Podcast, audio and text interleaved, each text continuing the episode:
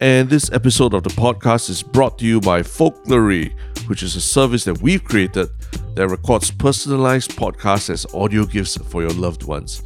So, Harish, like it's been a long road for Folklory, mm. and what exciting news do we have for everyone who's been looking forward to hearing more about it? it is that we are launching the new and updated folklory.com website. So, yeah, we have added a bunch of features you can now purchase directly on the website. There's all the info you need, all the FAQs. Uh, we've even got an excerpt from a past folklory episode we have created. It's just building on what we have learned over the past year, where we have created a bunch of episodes for a bunch of customers from actually around the world. It was quite heartening to see how people responded to our last sale earlier this year. And now, yeah, we're opening it up Just in time for Christmas, right? Exactly, Christmas, New Year. And yeah, we are super excited because quite a few people on our Reddit have asked about it also, what happened to it. Yeah, we've been working at it and now it's ready to go. So check out folklory.com, F O L K L O R Y.com. The link is in the show notes. It's our little baby we've created. So so please check it out and hopefully you get some of your own. And now on to the podcast. What's up, everybody? Welcome to another episode of Yala. Your thrice weekly podcast where we talk about the hottest news, the chattiest topics with a touch of what, Terrence? Uh, side splitting humor, man. Side splitting humor. Okay, okay. I mean, let's Yeah, not let's man. not pat ourselves on the back too much. I assume that everyone is laughs a little bit during our podcast, lah. I assume. Yeah, lah. I mean, uh, you assume, I mean, as long as we laugh, right? I think that is, we never say whose sides we are splitting, lah. It could be our own, Yeah. right? Our Yeah. own side splitting. Yeah. Right. And, uh, or it could be it could be um uh I mean it, as long as yeah lah, as long as one of us laughs lah. That's that's the bar we set for ourselves lah, right? Mm, mm, mm. As long Exactly, as one of us as long as one of us. it. Yeah. So if, if by the end of today's podcast, neither of us laugh, right, then we know we fucked up, lah. Then you gotta Right. you gotta stop calling ourselves comedians already, yeah. Yeah, that's why. Yeah. we are we are commentators commentators, Commentators, yeah. exactly correct. commentators Uh but yeah man yeah, yeah, yeah. Wow, it's uh it's been a slow couple of days uh, for the news. yeah man i mean full full disclosure we wanted to record something last night uh which would be tuesday night the 16th of november but holy shit um yeah there was nothing that was really calling out to us lah. Yeah, yeah, yeah. I mean, yeah, there was a whole climate change thing going on, but uh, as far as I know, it was just yeah, just sort of a, uh, sort of a. They signed a treaty to say, "Hey, let's enforce a treaty," right? You know. That's so why- I was like, "Oh, if that is if that is like the headlines, then you know it's a slow couple of days, lah. You know.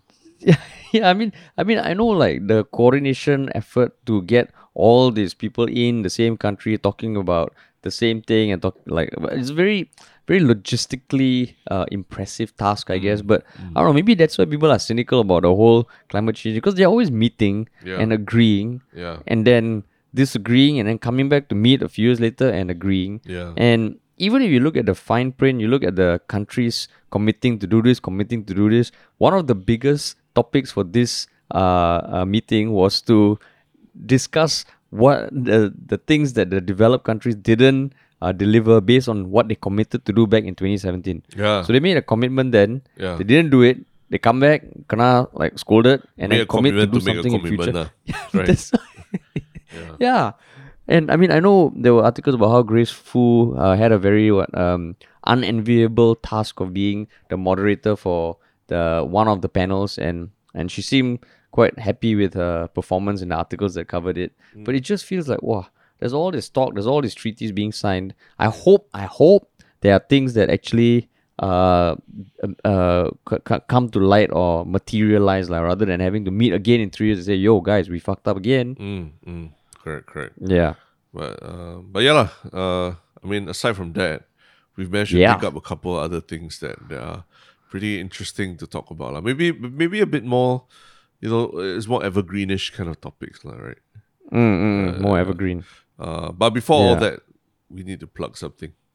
Yeah, I think one thing we can plug is that uh, this past Monday, uh, we did announce on our social medias that we have we we have we, we are partnering with Rice Media, man. Mm, Right. Yes, that's Yeah. exciting.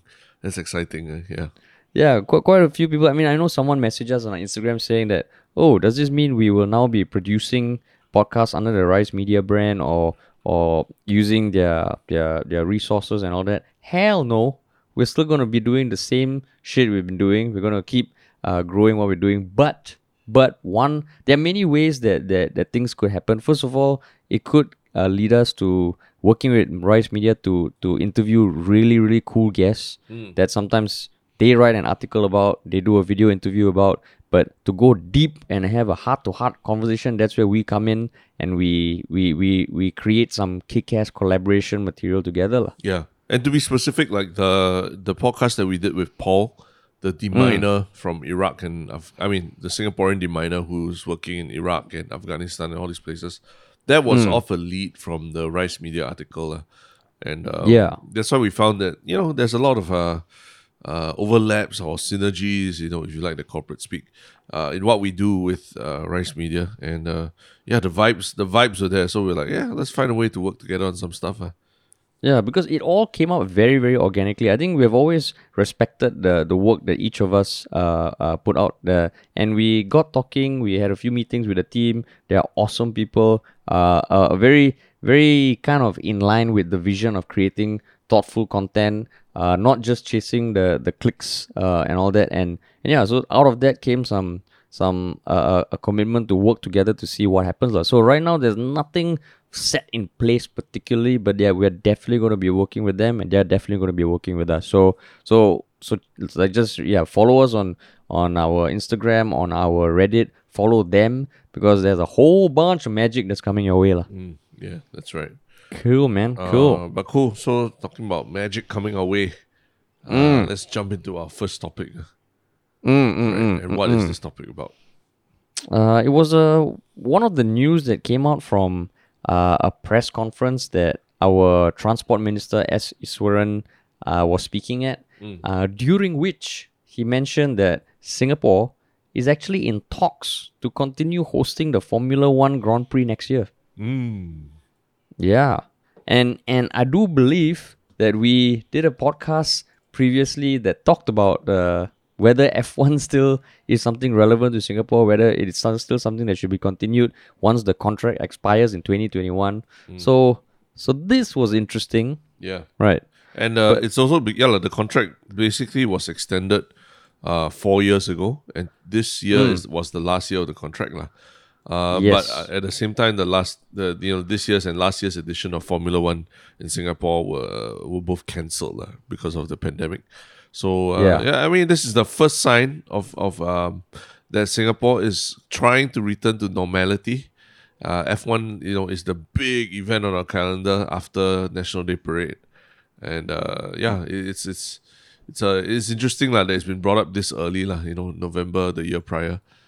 But uh, what what do you think when you first heard this news? Uh?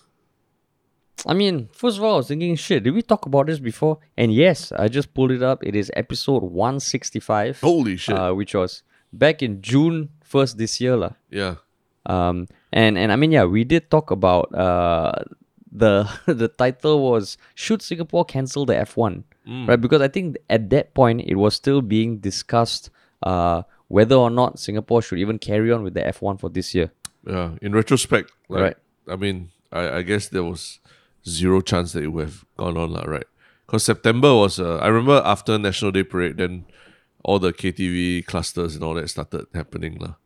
Remember? Yeah, exactly. Exactly. So there was So- no way that we would have like uh, F1 would have gone down well with anyone. lah.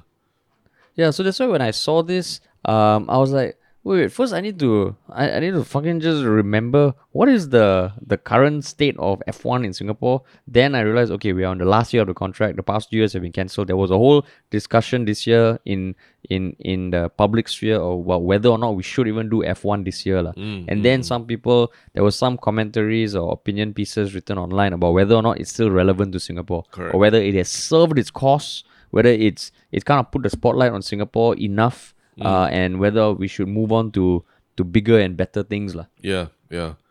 Um, and, Yeah. and I mean, it's very telling also because in the same news week as well, uh, you know, the news cycle, uh, you also hear that the F1 uh, pit building, which is usually where you know all the drivers and the crew and all that they hang out, and, and that's where the, the cars dock when they're being repaired. All right, the pit building has now been converted to an elderly care COVID facility that can, uh, I think, house like uh, I think thousands of a couple one one thousand people or something like that.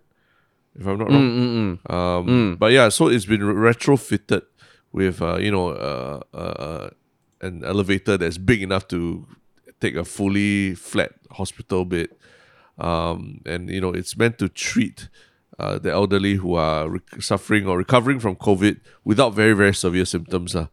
So if you if you look at the if you watch the video about it, it's uh it's very very different from what it used to be like two years ago lah.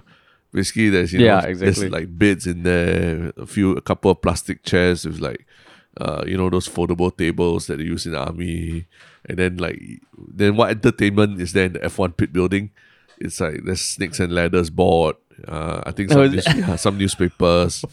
Uh, and what goodie bag can you expect when you enter the F1 building now? It's like, yeah, lah, you get a, a you know a little cup with a toothbrush and toothpaste, and uh, you know a bottle of water and some face mask and a towel. lah.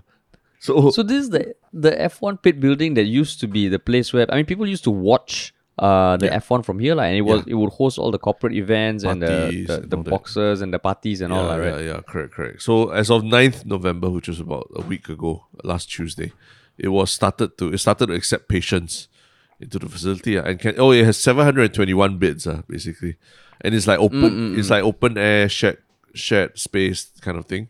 So uh, it encourages the elderly there also to interact with one another, ah. but not not like how it used to be like when they were partying and sipping champagne and all that lah. But it's very very different kind of style. Have you been to the F1 pit building? No, I'm I've not I've not I'm not that lucky lah. Yeah, have you? Uh yeah. Wow. I mean not Wow. not because of my own direct connection, because I was acquainted to someone who got tickets. lah. Ah, I see, I see. So so it was great because um he went to the event, he was doing all the schmoozing with his colleagues and peers, and I was just fucking getting drunk and eating up eating everything I could. lah. eating what? Uh the buffet lah. there I mean there's there's Oh, food there see, and see, finger see. snacks and all that. Oh, and uh, eating eating what? What what are you think eating what? No, I'm just wondering lah, just wondering. But, but were there parties there? No, no, you, you say eating what? What was in your mind? No, I eating what Remember, lah, like this is a, this is a PG podcast, ah. oh yeah, yeah, yeah, it was nothing, nothing. I'm just asking, yeah, eating what like what cuisine or were you eating or what lah? Oh no lah, all the finger foods are like okay, uh like uh I don't know uh fish fingers and shit like that. Oh, I see, I see. And then and then were there were there was it like a party atmosphere and all that? I mean, it was it was very kind of you know like if, if anyone has worked in the corporate world, I don't know whether they still did D and D's up till two years ago, but you know D and D or like those kind of networking events or stuff like that. Um, of course there will be some element of okay, real relationships, but it felt very okay. This is a it's almost like a work thing. You come here, you know, you schmooze and and all that. So it was great for me lah because I was I was not there to schmooze. I was just there to to bask in the in the atmosphere. Um, and and I got a taste of that lah. Mm, mm. But So now, this is the same pit building, yeah. yeah, it was cool. It was cool uh, back then to be invited to the to go to this pit building. But now Hmm. to go to this pit building now is uh yeah lah, it, it's it's not a good thing lah. Basically, you, you'll be assigned a bed and a little Hmm. goodie bag with a towel and, and toothpaste and, and toothbrush. Um, But I, Yeah. I mean, in terms of in terms of, uh, I, I it probably, I mean, it it's it's good that they use this building because the facilities feel like it's it's almost perfect for these sort of of users, lah. Yeah, you know, yeah, it's yeah. not closed in. There's windows, Yeah. uh, and there's a lot of open space, Yeah. and maybe for once, you know, there's always this argument that uh, F1 is for the elites, is for the not the the common Singaporean or Yeah. not for every demographic, uh, and it's kind of like selective lah. Hmm. In this case, it, it it is the it is the leveler. It doesn't matter where you're from, who you are. yeah. If you need treatment, this is a facility that could take you in. Correct, correct. And and yeah, it also shows you, I guess, um, why there was no way that F1 could have been held in Singapore in September, lah, right? It would have just just you know, understanding what the priorities of the country needed to be or need to be, you know, at this point of time. Uh, yeah, lah, we need we need beds, we need beds for recovering uh, COVID patients and, and and this is what we need, lah, more medical facilities, lah. Not not uh, Yeah. we don't really need uh you know uh, the glitz and glamour of a night race at this point. But at the start of the year, it was still uncertain whether or not it would carry on, right? Yeah, yeah, yeah. Because at the start of the year, we were, it was life was so different, man. We were like in phase three, you know, uh, what like up to eight people could hang out and stuff like that, right? Mm, mm, Yeah, mm. yeah, yeah. To eight people could hang out at someone's home, and then we seemed to be, you know, heading in the right direction. Then, then Delta came around, and then and you know changed the trajectory of everything. Mm, mm, mm. So, so what? When you saw this article, this news, what was going through your mind? Um, I mean, the the, the one thing that I want, uh, I also I think I also brought this up as a potential topic was this, that um I think there's a Milken Institute, uh, uh, event going on in Singapore at this point alongside the, I think the upcoming Bloomberg uh that delegation and all that right. uh, there's a Milken Institute forum, and then um, the GIC, the Government Investment Corporation, uh, Chief Operating Officer, Deputy, deputy, deputy, oh, yeah, yeah, deputy correct, correct. CIO, but he is the chief. Um, Oh, chief operating officer. Yeah, also. yeah, He's correct, deputy correct. group Yeah. chief investment officer. He at the Mm. panel during the 2021 Milken Institute Asia Summit said that Singapore is an, still an attractive global investment hub, but lacks element of fun. You know. And, and just at the, it's just around the same time that you know we also find out oh they're also still trying to bring in bring F one back and all that. So you know you know these kind of messages don't they're not just one off lah, right? It, it, it probably is part of a larger concerted effort to convince everyone that we need to move on from worrying so much about COVID, but uh, to start thinking about how to inject the fun back to Singapore lah. So um, yeah, just thinking of that. I, I mean, I just wanted to put it out there for discussion purposes whether you think having F one back really brings back the fun to Singapore. Mm. I mean, first of all, before we go there, like, like he didn't really say what he classifies as fun. Yeah, yeah, yeah. Because he he did say, and I quote, uh, while Singapore has made progress in bringing first class entertainment events such as the F1 race and Singapore Aerospace Show to its shores, it could do with more industry focused events such as private equity and alternative investment specific conferences, as Hmm. well as real estate fairs. Is that what his is that his definition of fun? Uh, possibly lah. But, but I mean, he's not a he's not a he's not like the most boring guy in the world. He used to be in the Air Force. You know, he was an aeronautical engineer. Uh, I mean, he worked in San Francisco. He worked in London. So he's lived in uh, a lot of these these um very uh, very big cities around the world. Uh. So I think he has a good handle of you know what what's considered fun. Uh. And he is quite obvious here that he doesn't think Singapore is that fun. Uh. Yeah, yeah, Um, so your question was whether I think it will bring back the fun. yeah. So okay, so if I recall right, during podcast one six five back in June twenty twenty one, um, I believe that what I my perspective back then was like, okay, you know, we can do better than F one. Um, I think you know it served its cause. Um, maybe we can find something else, find something else that can also have global attention. But the more I thought about this today, right, I was actually surprised with my own conclusion. Uh, is that I think actually, yeah, I hope it gets renewed. Yeah, yeah. Mm. you, you also. Um, I think yeah, because June twenty twenty one, our COVID situation was very different, and I will admit that my the how I view Singapore handled COVID lah, right? The the basically the my my view of it went from quite optimistic in June, I think, and now mm. I'm much more pessimistic about it lah. And I feel like if we can mm. just if we can just survive this this wave, right? I'm very happy already lah. You know, I I don't have those those. Uh, I don't have those grandiose thoughts of Singaporeans can prove to do better than F1 and put ourselves on the world map. Because that's what we kept. That's what we kept saying about about COVID, right? That's what we kept saying that Oh we're doing so well, and then end up So you know, is it- KTV and then the cluster here, cluster there, and then after that, our not enough ICU beds. And I'm like, okay lah, we're not that great lah. Let's let's let's just face it lah. If we can get back to where we were before, we should be very happy already. lah. Oh fuck! I mean, the reason I'm laughing is because when I was thinking this, I'm like, oh shit. Eh, Is this is it just me? Did I just totally flip flop? But to hear you say, maybe there other people like that. Because I totally get what you mean. Like in June, I was like, you know what? We got this, man. Yeah, we got F1. You know what? fuck it, we can do better. We can I don't know, bring bring like the the Singapore Open, create a tennis event. Now I'm like, you know what, fuck it, I'm done. I'm fine with F1. Yeah, yeah. I'm fine. Bring it back. If there's some sort of template cookie cutter thing that we can do that will include concerts, mass gathering of people, something that is not the norm that it is right now, I'm done. I'm, I'm mm. okay. I'm okay. Yeah, last time I was, I think in June, I was probably like, oh, foreign country don't want to come here. It's okay, never mind. Singapore, we're safe, we're happy, we're still going around, Yeah, everything. that's why. Now it's like, hey, please, please open up to us, our VTL. like, please, we need to go for please, holiday, everyone. please, please. You know, I know we fucked up. We I know we fucked up, but take us back, please. Open your doors again.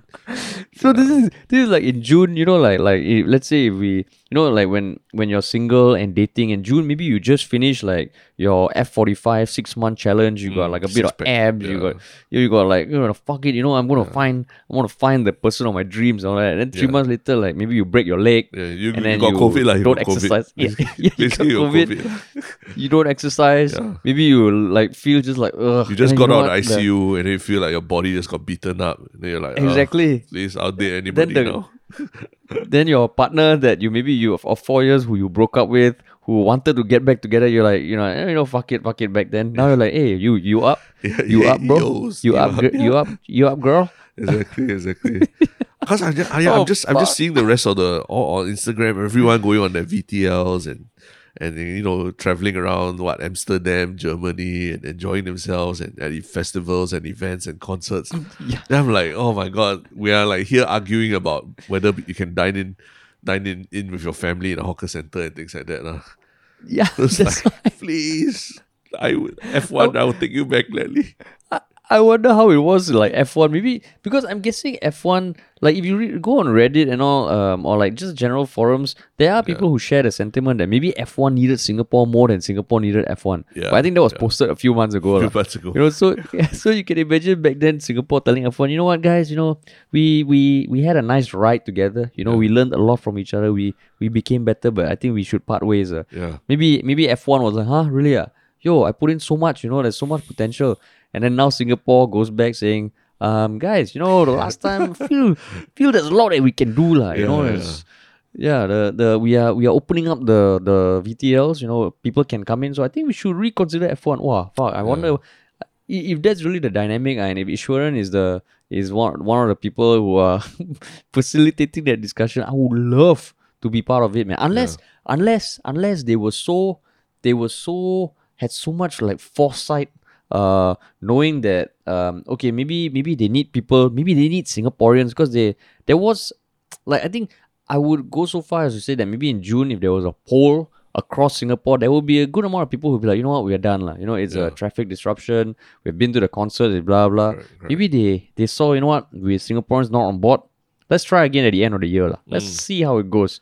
Yeah. now i think fucking people have to vote. They'll be like you know what f1 f1 yes. Something that allows us to gather in groups have some music. Because you think about it right? Yeah. maybe that's why they fucking didn't allow music in f&b Mm. right? Because Right. people realize oh shit this is what we're missing. This is what we need. If there's any hint of an event that could bring some sort of music some sort of uh, liveliness yeah we need it. We need it. Yeah. and to think of something new Yeah. walao eh.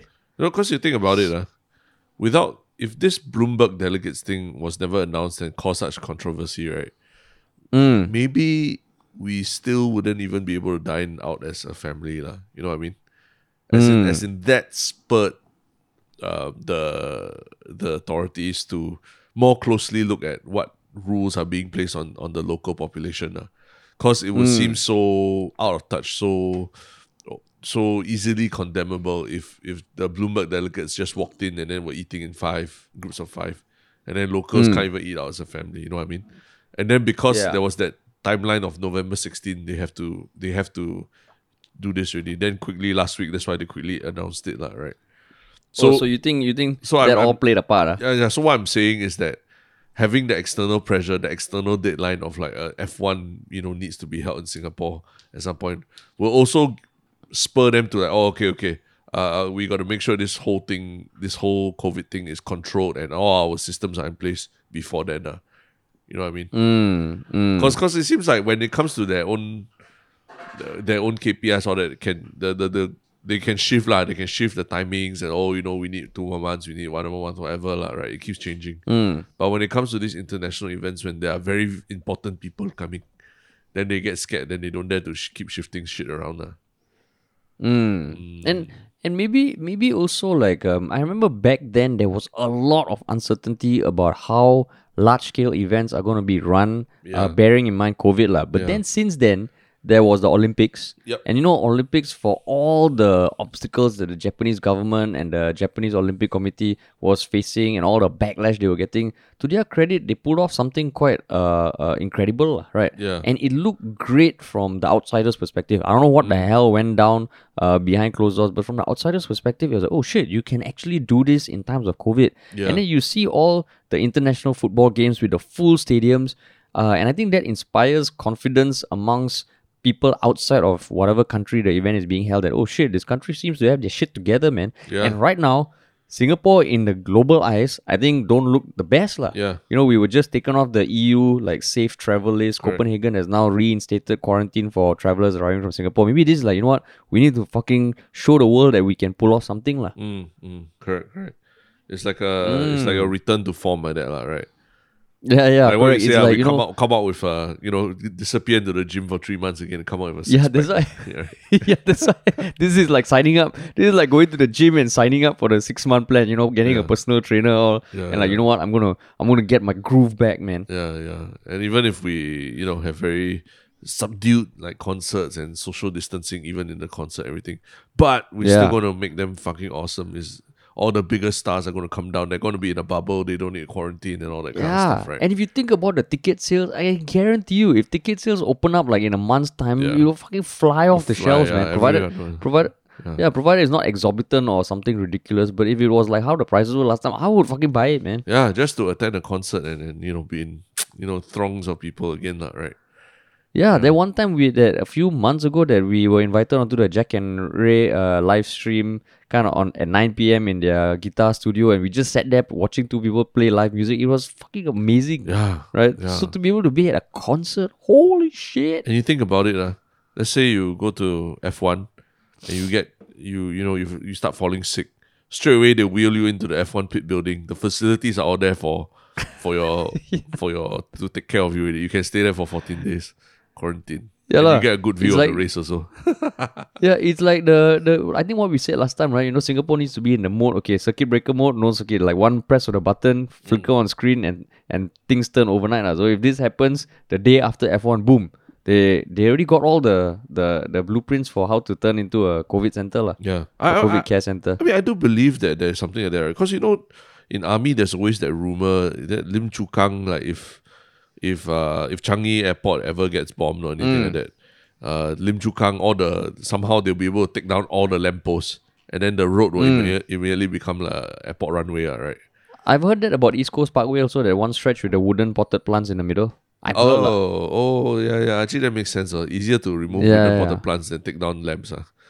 Yeah, true, yeah, that's true. exactly. But yeah, yeah. So Yeah. my, my point is that that you know maybe it's cool that we have this kind of like oh you you want or good times is it okay F one party building then after that shh, press one button straight away becomes NUH hospital uh, elderly care facility and vice Yeah, versa lah, vice versa. So you know like you know the the elderly care facility at the HDB downstairs also press one button it becomes like F one party party zone if it needs to. Yeah, that's That would be it's great, like man. that sm- that smart home lah. You know, with your app you can turn on blue light, yellow light, Ah, white yeah, light, yeah, red light. Correct, correct. So everybody gets a notice. Boom. Okay, like bring on your different kind of attire, Yeah. and it just it just uh, uh change changes over immediately lah. Yeah. And then they can reward the healthcare workers by giving them F1 tickets, ah, right? better than For I the mean, following year, is it? Yeah, but For better, the bet- following year. better than NDP, lah, right? Better than NDP tickets, lah.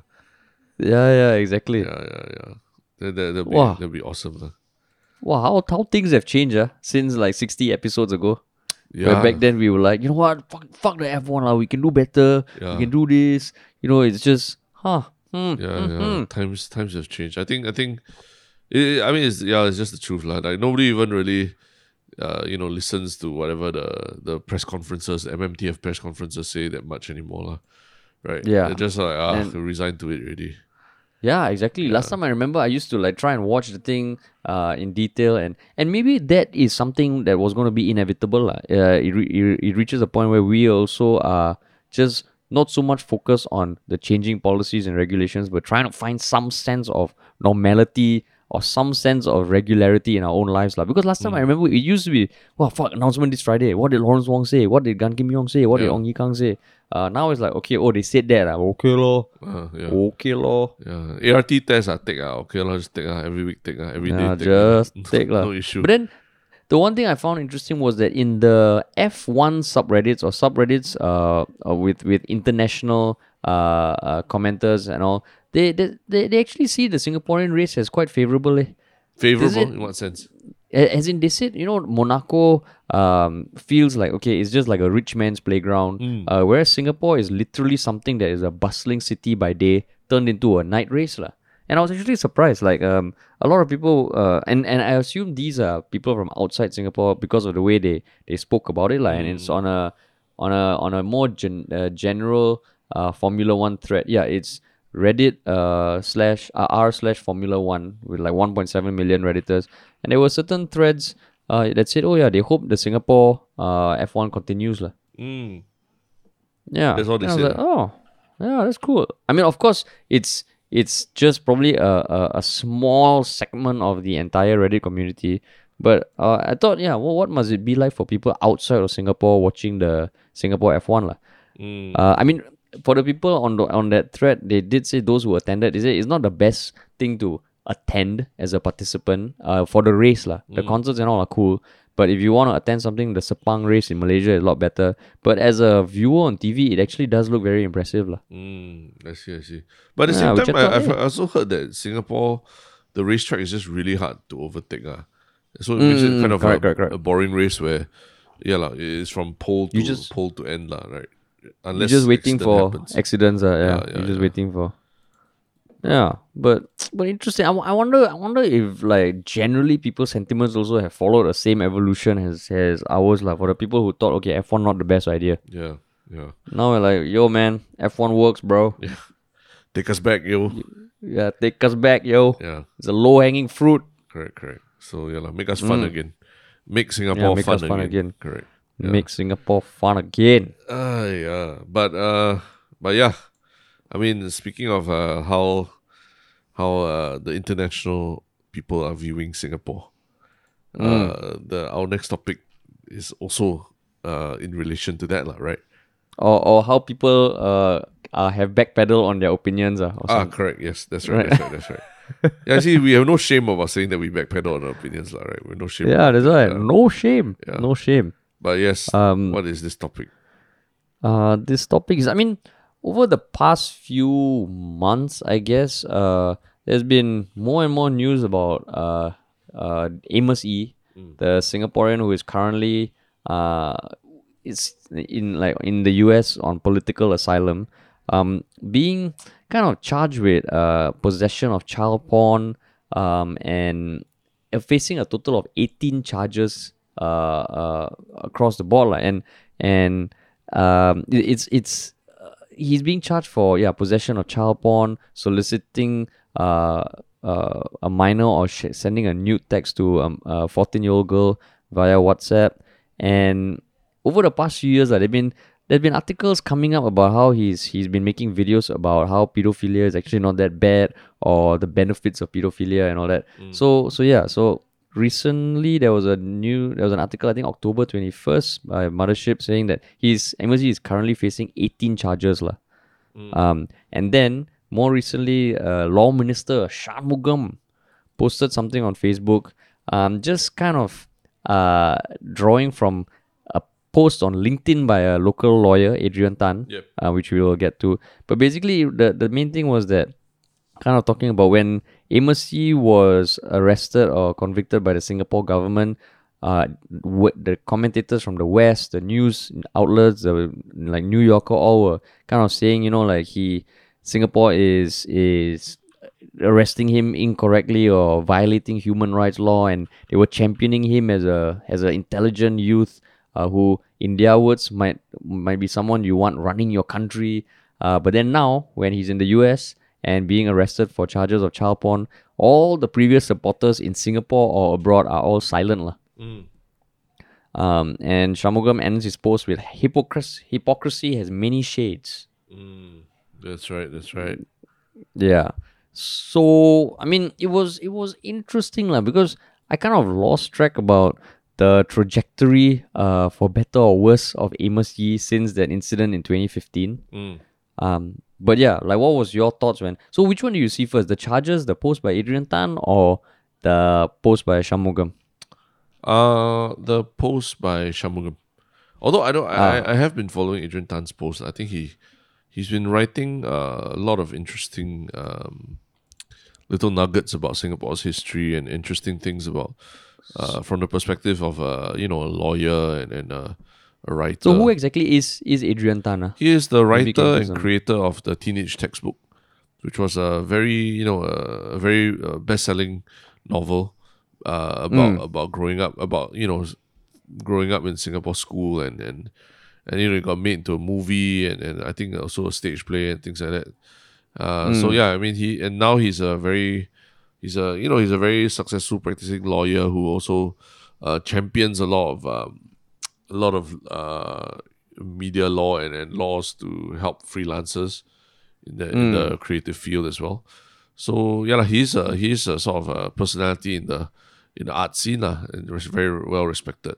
So he's also been writing a lot. Uh, I think primarily on LinkedIn and Facebook lah about history of Singapore and various interesting nuggets. Uh. Mm, mm, mm. Yeah. Yeah, so so I mean just just now I mentioned the the history of Amos So just at a very high level, March twenty fifth was when he uploaded the video criticizing Lee Kuan Yew. I think that was a few days after What Lee year Kuan was Yew that? passed on. 2015. uh. March twenty fifteen, yeah. Okay.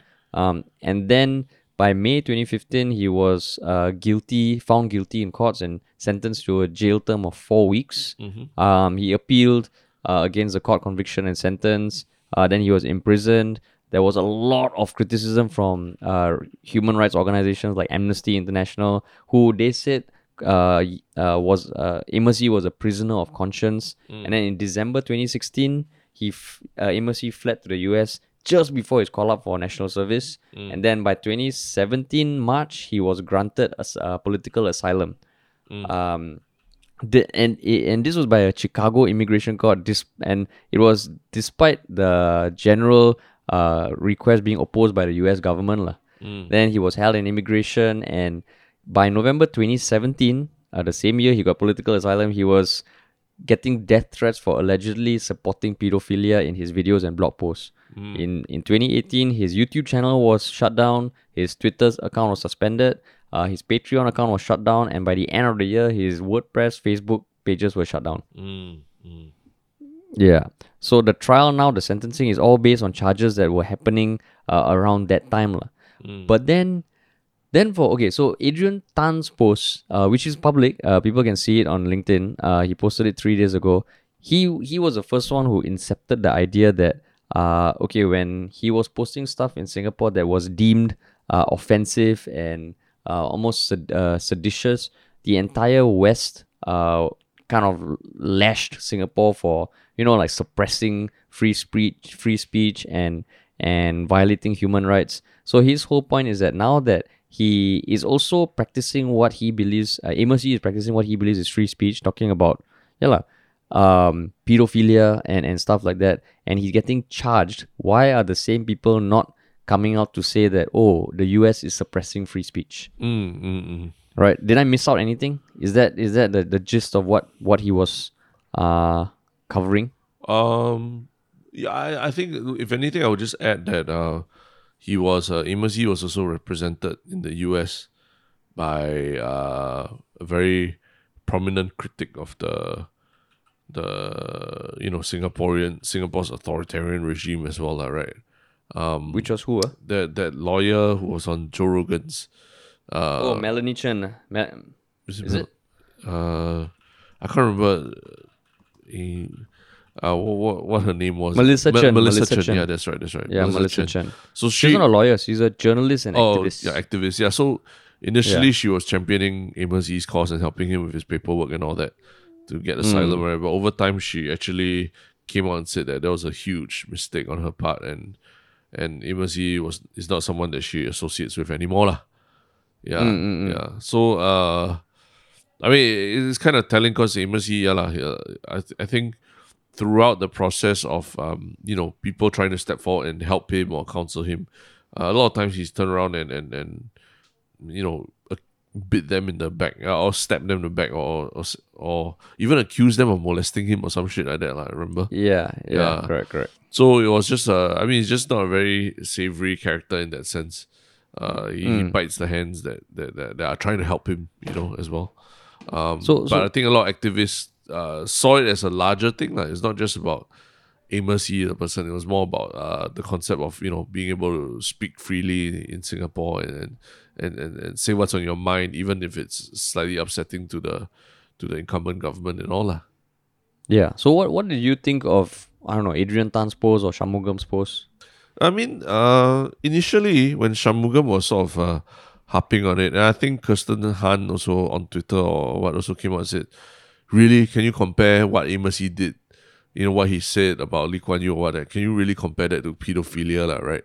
Because the concept is that um, the idea is that in Singapore we are so harsh about about free speech. Uh, we, we, we, we clamp down so hard uh, on on uh, so called uh, no, not free speech, free speech, uh, but we clamp down on, on views that we find, uh, you know, that wound or religious feelings and things like that, uh, right?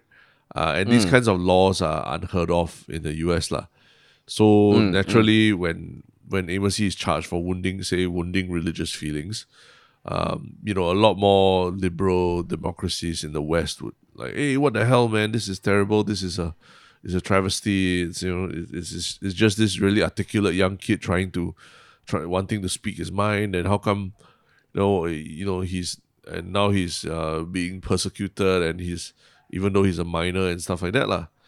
Um, so so she's saying that that is completely uh, is not comparable to to what Yee later was found guilty of, lah, which is, uh, you know, uh, I mean, talking about pedophilia, spreading pedophilia, pedophilic um, messages, and and even you know soliciting uh, nudes from a fourteen year old girl and things like that, lah, right?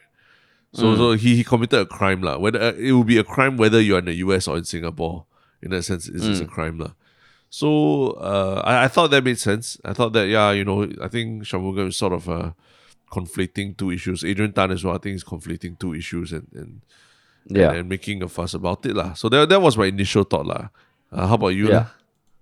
I mean that is still my thought. Mm. It's like um because I'm trying to find info on on Amos Yee's uh charges, and basically what I find is that um yeah like he's charged uh for soliciting a child, possessing child pornography, and grooming. Mm. Uh, amongst those 18 charges, yeah, I think, I don't know whether he's being charged for his pedophilic sentiments mm. um, or his sentiments towards pedophilia and the content he created, but it feels like that is. That's that's a crime, like you know. That there's a there's a law against that, and it feels less subjective than say a commentary piece that yeah that has controversial language and all. So that's why when I read Adrian Tan's post and I read Shanmugam's post, I'm like, wait, uh, am I missing something? It, it does sound like two different things, and I, I haven't I haven't uh, evolved. I mean, not say evolved. I haven't changed my mind past that based on what I've read, like. But sounds like you have. Um, no, I tried to think of it. I mean, we, we Adrian Tan and and uh, are both uh, lawyers, lah, right? So yeah, I think if you if you really think about it in that way, uh, where regardless of whether or not um, we agree with a law, la, right? A law in Singapore. Regardless of whether or not we agree with it, the law is the law, la, right? So mm. it is what it, it is what it is now, and the US has its own set of laws. When you go to the US, you can't say that you know I come from a different country. I don't I don't want to respect your laws. A law is a law, la, right? In the country that you're in. So mm. in some sense, what let, us take away the idea of of oh, that is Amos Yee or whatever lah. Basically, what has happened is that Amos Yee broke a law in Singapore, right? Wounding, yeah. Re, re, wounding religious feelings. Whether or not you agree with the law, lah, right? We just yeah. we just look at it as from a very very high level. Amos Yee, someone broke a law in Singapore, you know, and then and then uh, the West started jumping all over it you know, and saying that he's a hero, he's just trying to, you know, speak up against unjust law and everything and all that, lah, right? And then he's then this same person went to the US and he broke the law in the US, lah, right? Mm. So he broke. I mean, regardless of what the law is, the law was broken as well, lah, right? And so Yeah. the idea is that how come now they are jumping to to his defense, saying, "Hey, you know, like that, uh, you know, he he's a he's a martyr. He's he's speaking up. He's trying to speak up against a very unjust law and things like that, lah." Um, because I mean, I guess there isn't even more liberal place in the world that says pedophilia should be acceptable, lah, right? But but let's imagine if there was a, a United States of the a, a, a United Continents of the world, uh, some liberal utopia where pedophilia is allowed, right?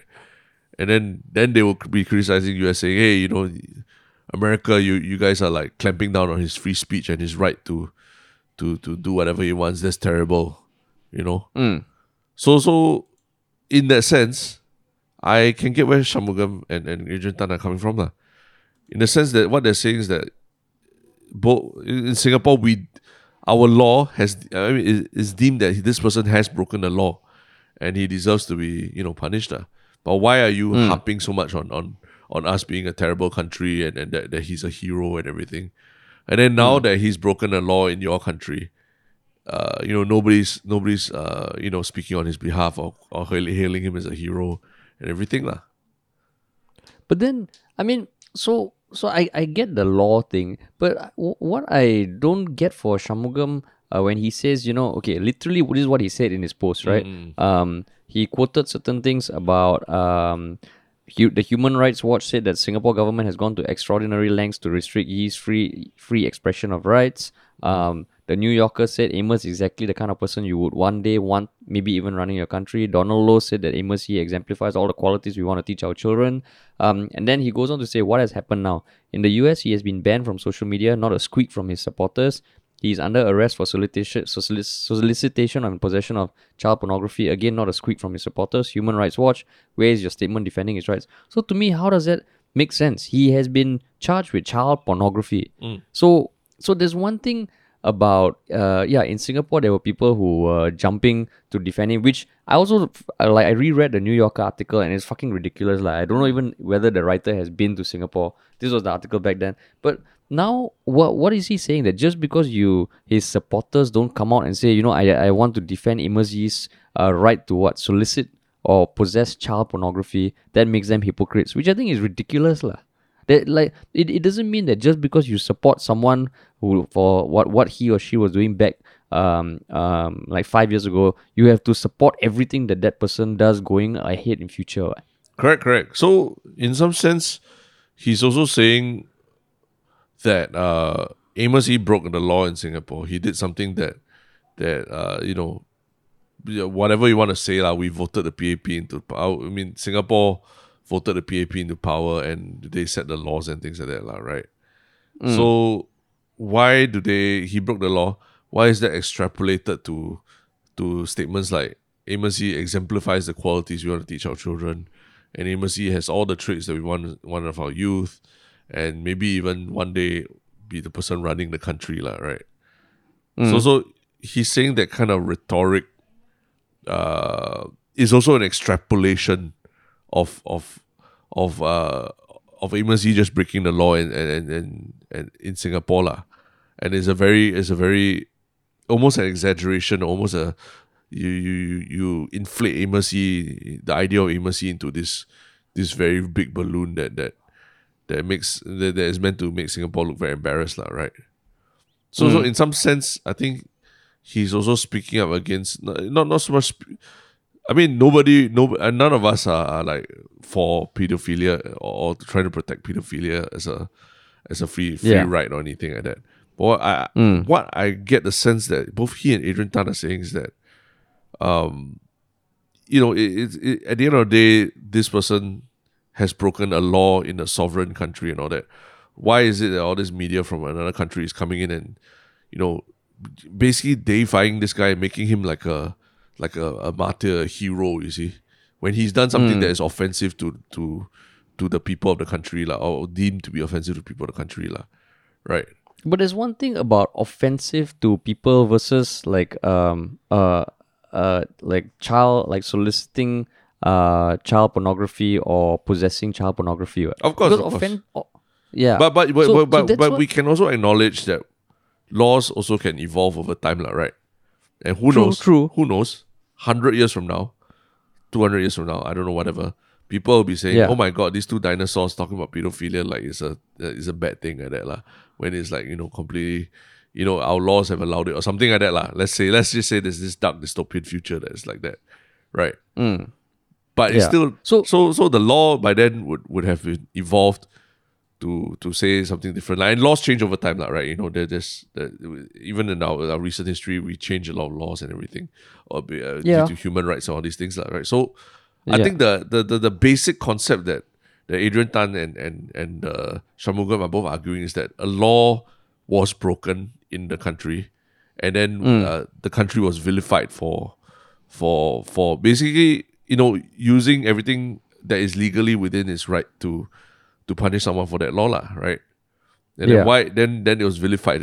So, so a law then now a law also was broken in the US, but nobody is like vilifying the country for for what the guy the guy uh for for that lah for the country uh, imposing its its its punishments on that person lah. Yeah, but but again, like I I still um for for me the it, it also not all laws are the same, right? Of course, of course. Like But but I Yeah, mean, you so- have to so- you have to agree what I'm saying. Like a law was broken here and a law was broken there, Yeah. right? So yeah, I that I agree. so okay, I let's say let's say if it wasn't if it wasn't pedophilia, lah, right? Uh, Yeah, let's mean, say let's let's say say the drugs C- lah, the le- uh, no, let's say No. no, even more more even more benign than that. Let's say it was Amos drank alcohol before he turned 21, right? Which we Hmm. know is against the law in the US, like alcohol, consuming alcohol before 21, lah, right? Yeah, Then if he went to jail for that, then uh you know, if, if Singapore media were just to go nuts about it and go crazy about it, that's also like uh what I mean, what what would you think in that instance? Uh? no, because uh, you're saying because we have the like um. Uh, like your question is what again? If Singapore media No, went let's say crazy let's for say yeah, let's say the law that Amos E broke was something Yeah. much more benign, right? Like like drinking before he's twenty one. Mm. And then and then, you know, Singapore started started making a huge ruckus about it. lah. Like uh like, you know, oh the is just exercising his right to to have a good time and in the US and things like that. It's it's terrible that the US is, is is imposing this on him. It's, in Singapore we can all drink when we're 18 and above and, and you know it's terrible in the US the human rights uh, that you don't even have the right to drink alcohol before you're 21. What would you say about the Singapore media in that sense uh, in that for that? Uh? Then I would think it's dumb for them to say that lah. Yeah, yeah.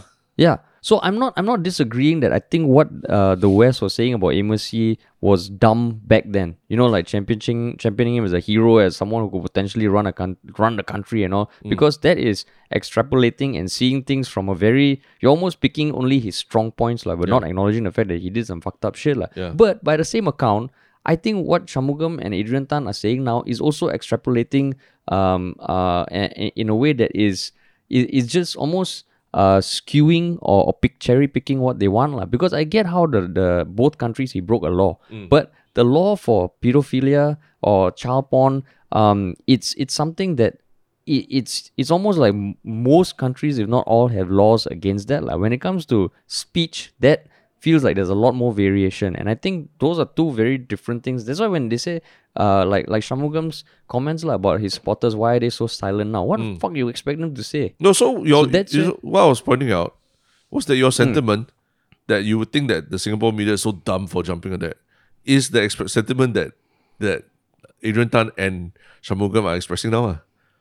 Is that they were they were they were harping on something that is is just is just part of our social fabric. It's just a law in Singapore that we that we respect. That's our way of of running a country. We respect multiracial, multi-religion. We in, we invoke the law to protect the religious feelings of people, and hmm. and that's why it was very dumb lah for the for the for the Western media to like jump all over this and make Amos Yee like a hero, just because he broke the law in Singapore lah. Hmm. Yeah. So so that's my point. I mean, okay. I mean, granted lah. I'm sure. I'm very very sure there is uh there's animosity between Shanmugam and a lot of the the activists that are, are Yeah. mentioned like Kirsten Han and PJ Thum and all of them lah. And he may have add, added more salt and pepper to it lah.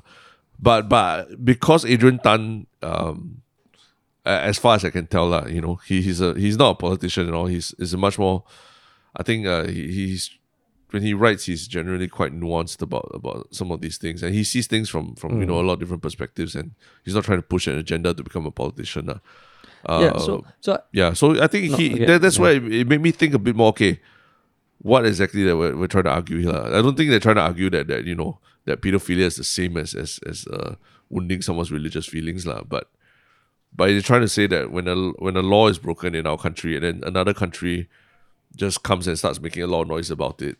It's very it's a bit hypocritical that when the law is broken in their country, everyone no one talks about it. Everyone just sweeps it under the carpet. lah. No, I think I think I realize where where my issue with uh, what their statements are because I think um the the thing about uh the the when when one country talks about the way another country conducts a law or punishes a law, I think if that country also has similar laws that maybe have different punitive measures, then I think it's it's reasonable and, and in the sense like let's say for drugs right we ourselves have criticized the penalty in singapore uh, for what happens to drug traffickers versus other countries. And likewise um, other countries have talked about uh, singapore's penalties like, and i think because both countries uh, there's almost like a easier comparison that um, there is uh, drug trafficking in both countries and what are the differences in measures. And the reason I bring that up is because I think the thing that sticks out for me or rubs me the wrong way uh, for Shanmugam and Adrian Tan's post is the fact that the the child porn, uh, soliciting child porn is part of the argument. Because, for example, right, when Adrian Tan says, um, when Yee went to the West, he indulged in free speech and was banned on social media. No human right groups or mainstream media denounced the ban as censorship, even though you Yee was doing the same thing he did in Singapore using free speech to provoke. Mm. I 100% agree with that. Mm. And if the whole argument was just based on that, that to me is a big comparison that is very hypocritical of the West. lah. Mm. Because he spoke out in Singapore and he was jailed, but when he spoke out against something that in some way was exercising his right to free speech, he got banned off social media. So that I think that is hypocritical. But I think what throws me off is when they also bring in stuff about his jail term because his jail term, by what I can find, is tied to his child pornography uh, offenses, like which which is kind of like then is no longer he he did not do anything with, re- with regards to child porn in Singapore. So then I feel if you bring that into the argument, then then you then that's where I, I feel a little uh it, wait what exactly are they talking about? And then of course Shanmugam adding salt and pepper saying hey his supporters now why aren't you speaking about his rights when he's being jailed for child porn? That's also I'm like huh? Are you just twisting twisting the the reality of the situation? No, but So they never. is- but to be fair, they never really.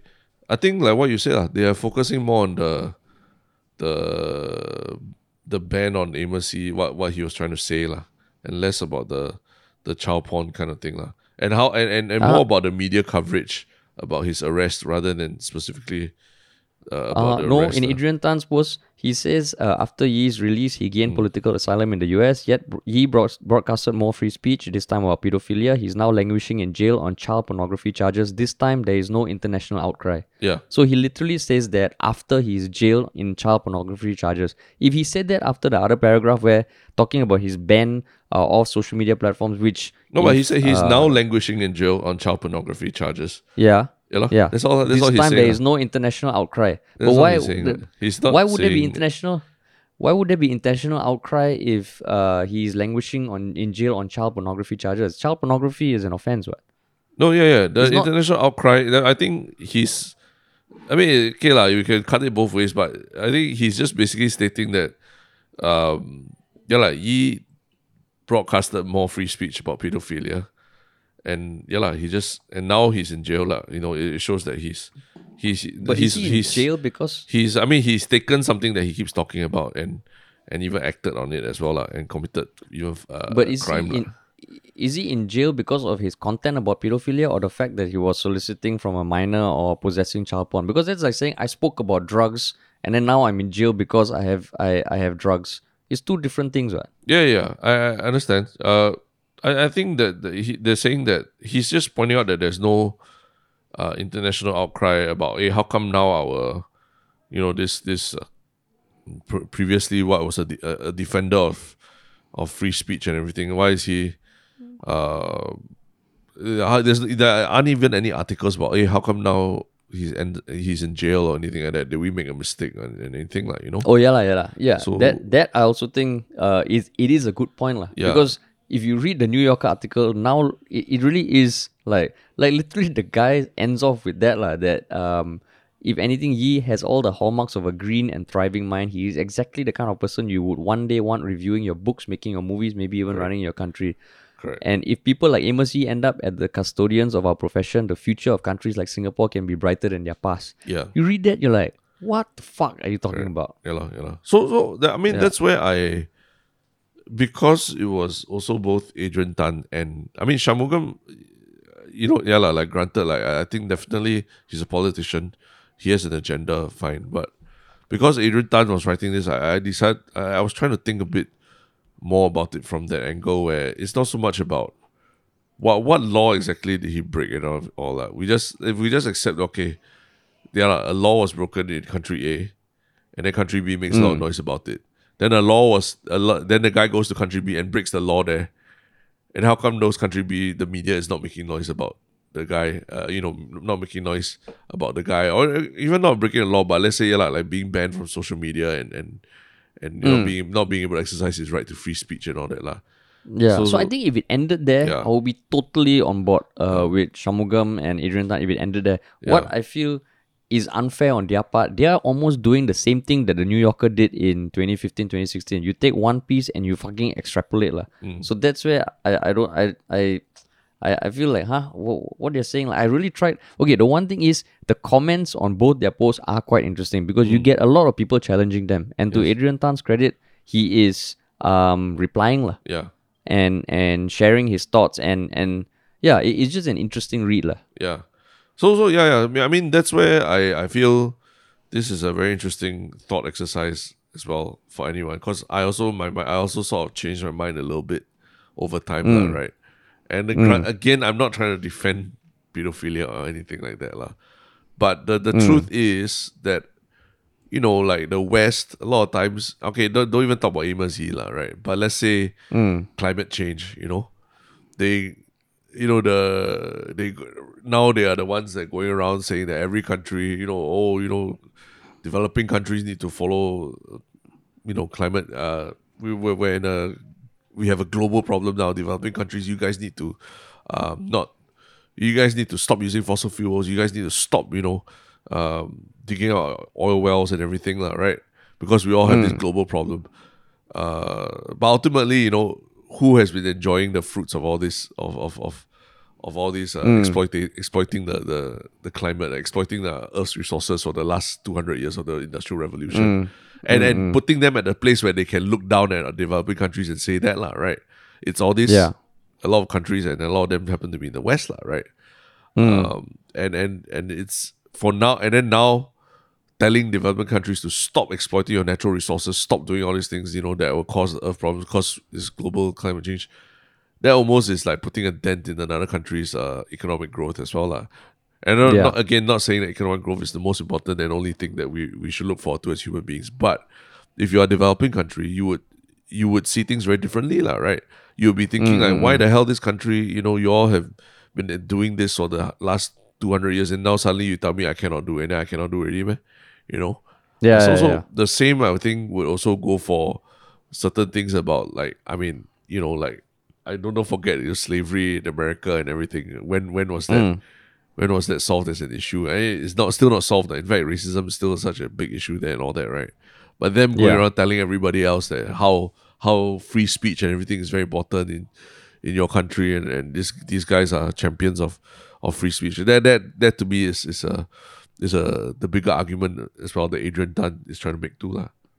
Oh yeah, lah. So so I think Adrian Tan, to his credit, he did he focused more on the institutions and the publications, and I think that that is true. I am definitely someone who um, has a chip on my on, on his shoulder about the way the West speaks about the East. La. It's fucking like and, I- and I know West is a generalization, but that New Yorker article, um, over these past 230 plus episodes, we have also spoken about articles and maybe talk about the situation in Singapore with regards to COVID, uh, just using slivers of data which paint us in not the best light. La. Yeah. So I think I think yeah, like Adrian Tan's post focus on more the the media groups lah. Whereas Shanmugam, yeah, like he just that that last line lah about the supporters kind of thing. Then I'm like, hey, what the fuck lah? Like uh, he uh, that that that to me and and uh, the including of, of child porn and equating that with the offensive speech in Singapore, that to me threw the whole things off, threw the whole thing off, and made it more about him trying to to to point out that hey, you know, you guys supported uh, a pedophile. Yeah. But then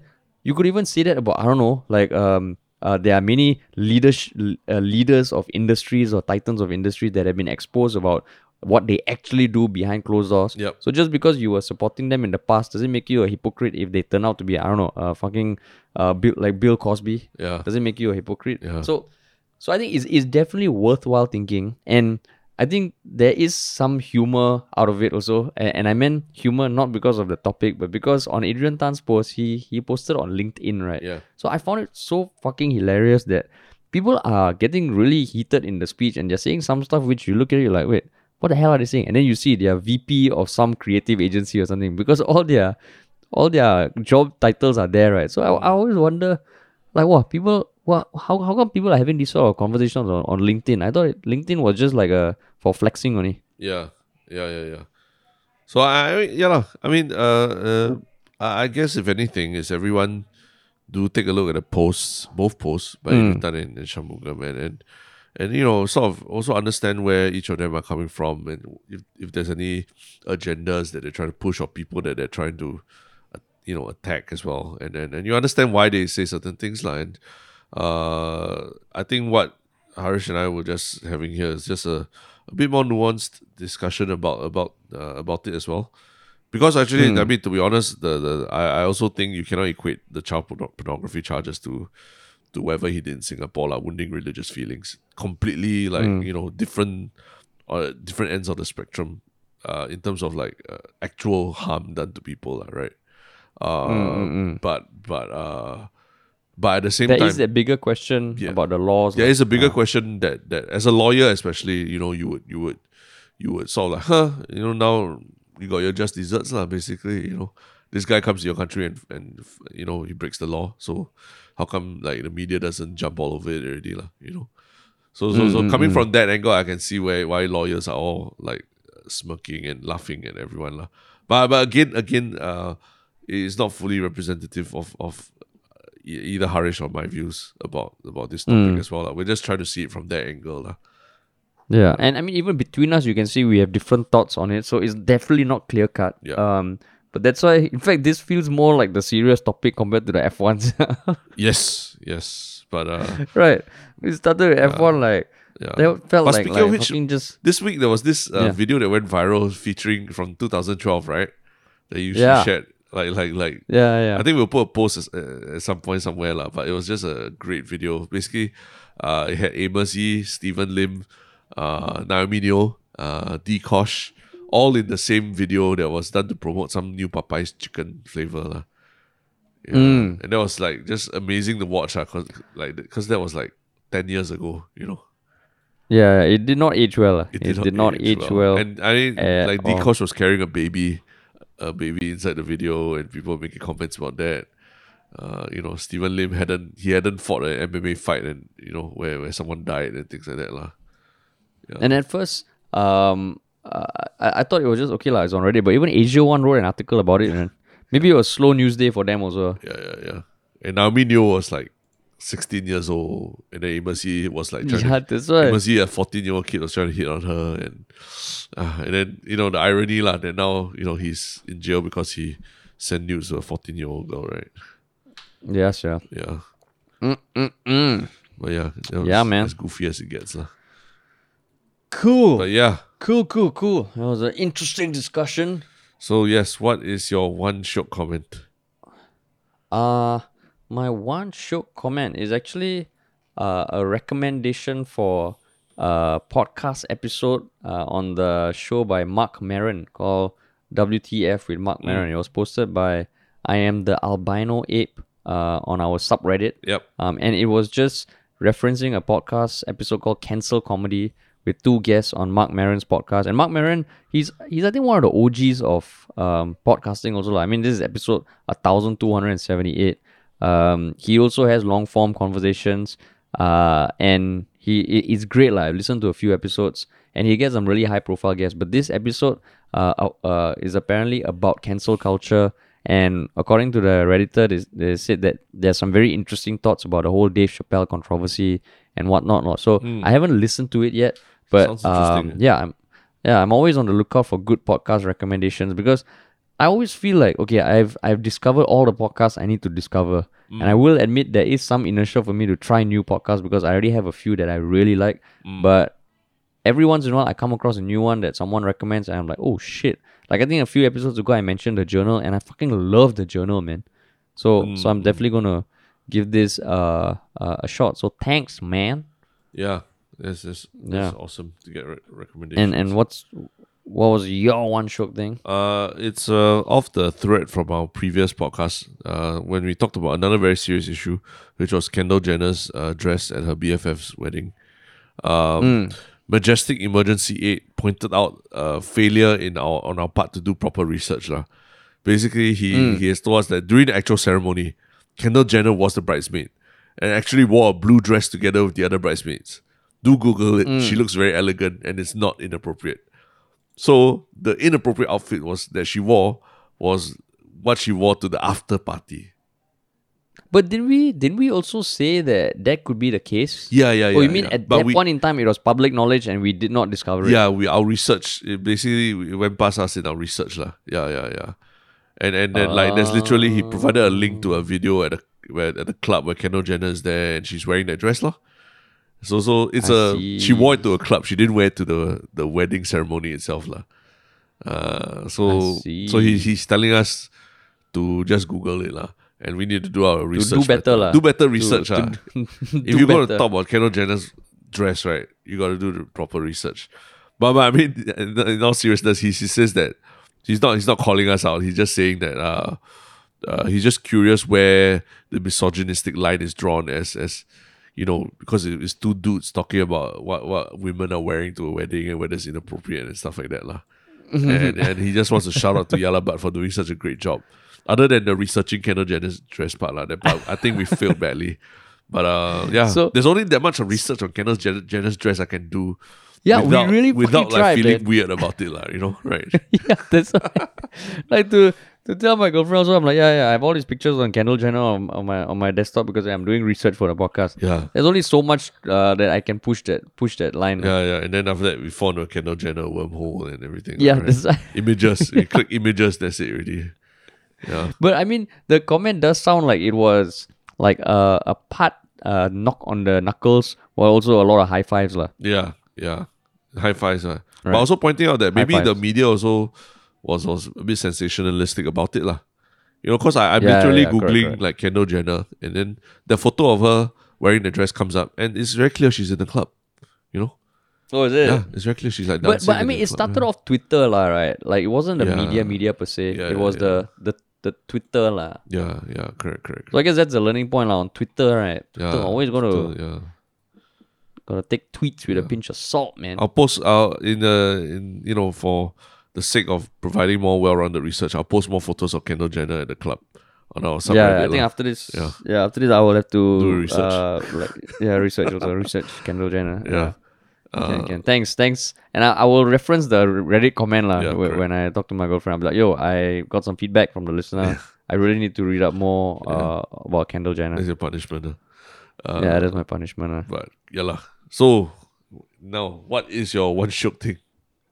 My one shock thing is um this collaboration between uh Mythical Entertainment, which is the the media company by by YouTube uh by the Rhett and Link lah, who run the you know great Mythical Morning YouTube show. Um, the collaboration between them and this company that is I don't know. It's, it's a weird company. It's termed uh, a Brooklyn-based pop culture buzz generator (MSCHF). Have I told you about MSCHF before?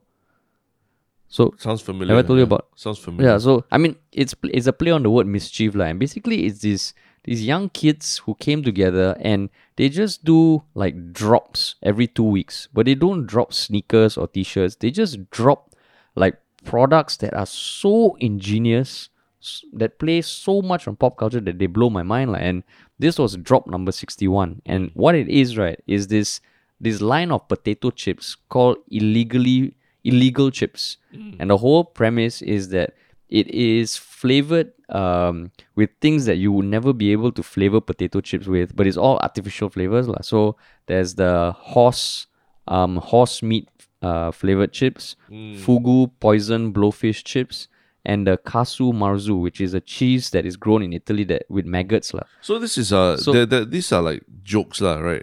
It's just the packaging. Yeah, they're lah. jokes. It's just the packaging. Yeah, no, as in I think they are actual chips, right? They're actual chips, and I mean, based on what I read, it is actually uh, flavored lah. It is artificial flavor. So, so one thing that MSCHF does, if you go to their website, it, they're, they're fucking genius lah, and there have been quite a few articles written about them. Like you can't really package them into a company, but they do shit that is so smart.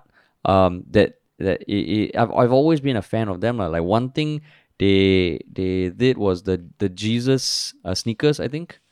Mm, mm. I think that you came across also, the right? one with water in it, right? Yeah, yeah. yeah, yeah the one, the Jesus shoes. Yep, yep, yep. So that was drop number seven. So if you go to their website, they just have like a timeline and a countdown to all their drops, lah. So this was done in collaboration, and everything they do has kind of like a social message behind it. So in this case, um, the message, their statement is that the distinction between food animals and non-food animals is a social construction.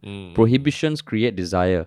Artificial flavoring is the future, our path to disengaging food production from the deleterious environmental effects of industrial agriculture and the sheer inefficiency of living animals. Mm. So, so I mean that was a bit bombastic, but essentially, yeah, like they, it's a it's a fascinating company. They've actually gotten even venture funding because people just want a piece of the company, but they can't really classify it. So, I think yeah, it, it's it's super cool. Yeah, and, yeah. and I think check it just on their website. You check out their other drops. It's fucking cool, man. So so yeah yeah. so the- cool. So to, to give some context about the shoes, yeah, this was a it was quite a big thing when it came out. Like basically they took the Air Max 97s, which are like you know a very, um, very very coveted, uh, very classic uh, Air Max lah, where the, where the air pocket the air pocket goes all around the base of the shoe lah. And then they filled it, they they basically designed a shoe that was basically white, and then they filled that whole airbag with like up to halfway with water lah, with like blue, almost fluorescent. With holy water, right? With holy water. I, oh, I don't know if it's it actual holy holy water, but yeah, lah, it's water inside lah. And uh, Mm. and then yeah, on the shoe it has uh, Matthew fourteen, uh, verse uh, verse fourteen twenty five on it, uh, where you know where in the fourth watch of the night Jesus went unto them walking on the sea. So yeah, lah, it's basically the the story of Jesus walking on water lah. And the Mm. idea that you buy these shoes, you can actually walk on water, and it comes with a little like uh, crucifix keychain as well lah. So it's Yeah. it's very coveted, and I I remember watching quite a couple of reviews about it. That were like, "Whoa, these are like pretty awesome shoes." This is cool, right? And I mean, they have collaborated with. I'm looking at something called Satan Shoes, where I think they put they put blood inside Oh, the, the same ending. Wow. And it, it was a collaboration with Lil Nas X. Yeah, yeah. So, So it's it's just cool, lah. Like what, what they do is is super cool. so they have Jesus shoes and Satan shoes. uh. Yeah, man. Oh, I know what to get my friends for for Christmas uh, if you can get if you can get them. I think it's all sold out. All, all their drops always sell out. Yeah, lah. I'm sure they're all customized. Yeah. Yeah. yeah. But yes, what is what is your one shook thing, man? Uh, my one shook thing is uh quite simple. It's the latest podcast uh between Joe Rogan and Ben Shapiro. Um, and not not endorsing any any particular political views or what lah, but I think every time the Ben Shapiro's on the podcast and they talk about politics, it's it's actually uh, pretty entertaining. Uh, but what was more interesting for me was that they they talk a bit more about um co- the basically vaccine mandates lah in the US. And then that uh, Joe Rogan is uh, well known to be vaccine hesitant, lah, right? And then we've talked about it before. But uh, Ben Shapiro has already taken the vaccine and he supports the use of the vaccine. But I think right now, what what you're seeing in the U.S. is a very big divide between the red states and the blue states. That means Republican supporters or Dem- Democratic Party supporters about how far the vaccine mandates and, and all the the you know the wearing mask mandates and, and things can and should go lah. So uh, they have a very interesting discussion about it because both of them used to live in LA and have moved out of LA to to uh, actually red states. Austin, uh, is it? No, one yeah. Uh, Ben Shapiro is Oh. living in Florida and and uh, Joe Rogan is now living in Texas. Uh, yeah, so um, yeah, it- it's very interesting to know that you know even when we talk about the US, it's not like uh, it's not like it's the same everywhere. It's very very different in different states. Uh, the the the different mandates that they have for COVID. So uh, as we you know start to think about how we are going to ease into a COVID endemic country, it's very interesting to hear these people talk about the mandates and, and just the, the mentality towards COVID nineteen, how different it is from us here in Singapore. I see. Mm. Oh, that's good. And ho- is it how long is the podcast? I think almost three hours. I'm still not done with it. I started like last week, but Yeah. still not done with it. Yep. And maybe we can give a bit of context of who Ben Shapiro is in case people aren't Oh yeah, aware. yeah, he's a very uh famous right wing commentator. You know who uh you know, he's he's got this he's got this uh, he's very well spoken and, and seems to be seems to be very uh you know knows all his, the facts at his fingertips. So he's actually like um and he's got very conservative views lah, about a lot of things, whether it's uh birth control and, and abortion and things like that. And and that and that's totally different from from Joe Rogan, lah, right? Who is a bit more liberal in that sense. Um, but at the same time, you know, he supports the use of the vaccine and everything. Like it's not like he's he's fully bought into to uh, the crazy right wing theories and all that. lah. So uh, yeah, it's, it's, it's just an interesting you know, like like what we say, like always it's always worth discussing, talking to someone you disagree with, rather than only only listening from those that you agree with, lah. Yeah. Yeah, I, I think I think Ben Shapiro was one of those people who I found actually very, very eye opening because he's very eloquent, very articulate. I don't agree with a lot of things he says, but it was the first time I was like, oh shit. Um I kind of understand where like the the right wing sentiments and all um what what they mean, what they signify. And I think even if you hear right wing and you're like, you know, I can't stand no screw Ben Shapiro, just give it a shot, man. Mm, mm, just a just give it a shot. And it's funny lah when they when they get together and talk. It's actually funny lah. Yeah, Mm, mm, mm. cool. All right. man. Cool, man. Wow, that was actually quite a long podcast. Huh? Yeah, not bad. uh. Given that we were like, Slow like news just week, thinking like, like, oh, hour and a half. we're gonna talk about. yeah, this. Yeah. Oh, awesome, awesome. Cool. All right, man. All right. Cool, cool, cool. Thanks for listening, everybody.